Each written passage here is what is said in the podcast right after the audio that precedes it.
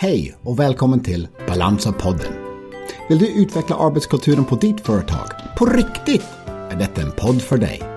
Mike Helber heter jag, tillsammans med Cecilia Nahnfeldt, forskaren bakom Balansa, Katarina Tuning och Sara Kremsel är det vi som jobbar med och utvecklar Balansa. I denna podd kommer vi prata om arbetskultur, företag, arbetsplatsen och människor på jobbet. Vi utgår från Cecilias forskning och annan forskning på området. Varmt välkomna till Balansa-podden. Hej och välkommen till Balansa-podd nummer åtta.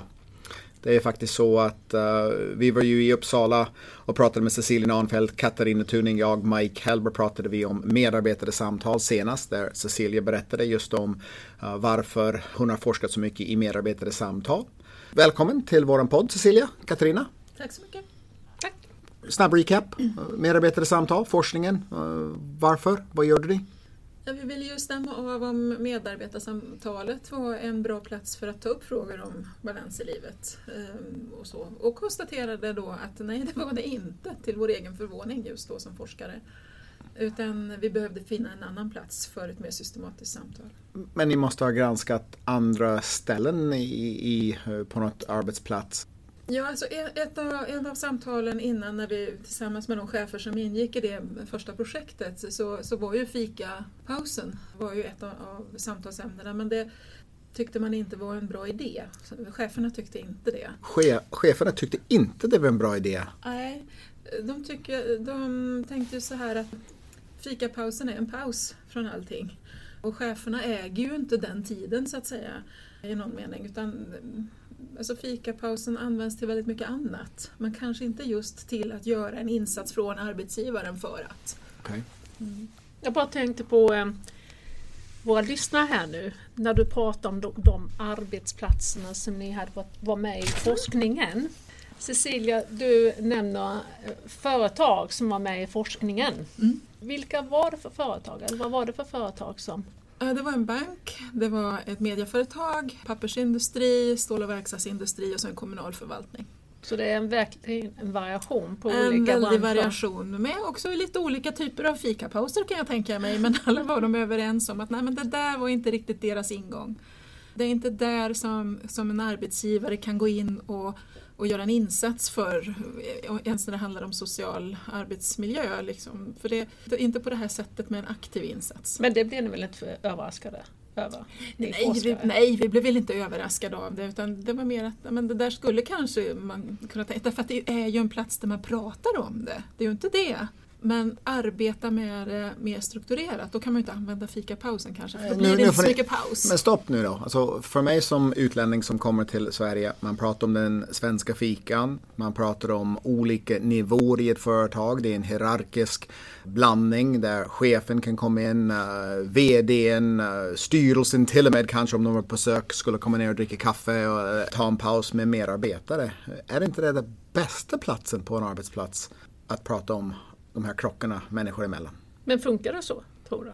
Ja, det är min fråga till er två. Det är ni som är svenskar, det är inte jag.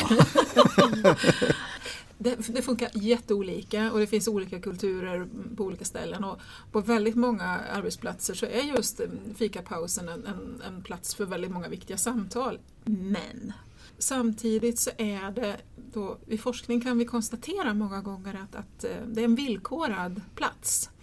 Alla pratar inte alla har inte möjligheten att bestämma vad man ska prata om, hur länge man ska sitta där och vilka som deltar på vilka villkor. Och det finns också studier som, som visar på hur informella ledarstrukturer byggs utifrån fikatillfällena och i värsta fall att det sker också mobbing och, och sånt som är relaterat även till fikapauser. Så det är ingen neutral plats i den meningen. Det är ett slags frirum. Men när den funkar bra så finns det också de här gränsöverskridande att en chef kan komma in och fika och man kan prata om det ena och det andra och man kan prata om det privata, absolut på, det här, på den platsen. Men det känns ju också som fikapauser är något daterat. Ja. Jag menar, går alla på fika rasterna och fika tillsammans. Det känns ju inte riktigt... Nej men så är, så är det inte. Alltså, har man en arbetsplats överhuvudtaget där man ser, träffar sina arbetskamrater, det är också väldigt olika. Så att, eh, ja men det finns arbetsplatser som har fikapauser och där det liksom finns en rytm i det men, men det är inte för alla. Jag menar, jag förstår ju också att det finns arbetsplatser där det finns behov av anhämtning eller paus mm. Eh, inom vården, inom eh, byggsektorn och så vidare. Mm. Men menar, det känns ju mer och mer att man går och tar en kopp kaffe när man känner för det mm. och ibland så står man och hänger någonstans med en eller två. Mm det är väl sällan man går ut i fikarum, mm. eller ja. har jag fel? men har det ändrats? Alltså var, var det så tidigare i, i samhället att man satt ju runt? Jag, jag har ju en känsla för mig att det företaget jag kom till, vilket var ju ett eh, företag som jobbade med, med um, konsulttjänster inom IT, och de samlade alla av 15 personer som satt, men det var oftast bara en person som pratade och de andra nickade. Men samlas vi inte på samma sätt idag? Jag tror att det ser väldigt olika ut och att det här bryts upp mer och mer.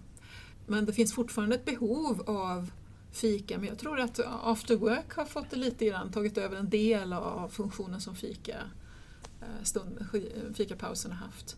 Men sen, det finns ju, jag skulle också säga att eh, när det gäller forskning så är det här med att, att ta paus under hårt och koncentrerat arbete. Det, det är jätteviktigt och har funktionen av att höja produktivitet och sånt också. Så att, alltså, men det här med pausen och fikastunden och det vi hade tittat på det var ju just i relation till balans i livet. Är det här en plats för att ta upp de här eh, sakerna och så. Och vi konstaterade tillsammans med chefen att ja, men det är inte ens värt att pröva det.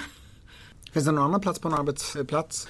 Katrin, du och jag pratade, vi har pratat rök. Rutan knappast finns längre. Men var, det, var det en plats att vara hoppas, och prata? hoppas att det är borta men alltså jag som före detta rökare, sen, jag vet inte, jag slutade röka kanske för 15-20 år sedan.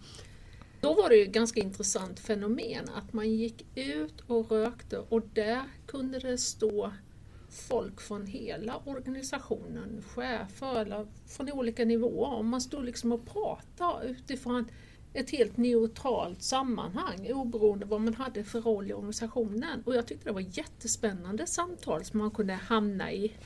Och det kunde vara både arbetsrelaterat eller privat eller vad det var. Mm. Men det mm. blev också det här förutsättningslösa och absolut inte kopplat till vad man hade för funktion. Mm. Jättespännande samtal. Den typen av samtal är, är viktiga, att det finns. Men det är just där som man kanske inte ska gå in och strukturera upp.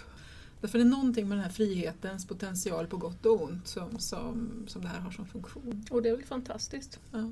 Sen tror jag liksom det här med nu befinner vi oss i en situation med mycket hemarbete, social distansering och man fikar inte tillsammans. Mm. Där tror jag också att man ser olika gruppering. Man fikar med några, ja. alltså virtuellt, mm. ja. Eh, men kanske inte med hela arbetsplatsen. Mm. Och likadant som man ser AV. AV tror jag är jättekul, men det är ju extremt exkluderande. Mm. För det är ju inte sådär, det är ungefär som dåtidens barnkalas, alla blir inte inbjudna. Mm. mm. Ja men det är lite så. Men vad besviken jag blir. Så ni är så negativa mot, mot fikapausen. Det, det, så illa är det inte. Nej, det är inte alls så jag menar. Jag tycker liksom det här att ta en kopp kaffe, eller ska vi träffas och ta en kopp kaffe för att man vill resonera om en sak eller reflektera om en aktuell fråga eller liknande, eller bara vill prata. Då tycker jag bara begreppet att kunna göra det över en kopp kaffe blir lite mer avdramatiserat. Och jag tror att vi får en annan ingång än att jag hade skickat en mötesförfrågan. Kan vi träffas mellan 9 och 9.30 och prata specifikt om den här frågan? Jag, kan vi ta en kopp kaffe och byta några ord kring det här? Mm. Och det räcker för fika? Mm. Absolut, och du får gärna kalla det för fika. Ja, men låt oss gå och ta en kopp kaffe idag. ja, det får vi göra. Vad får vi till? Lite bulle tror jag. Okej. Okay. Tack för att ni lyssnade till Balansa-podden. Vill ni komma i kontakt med oss finns vår information på balansa.se. Tills nästa gång, hej då!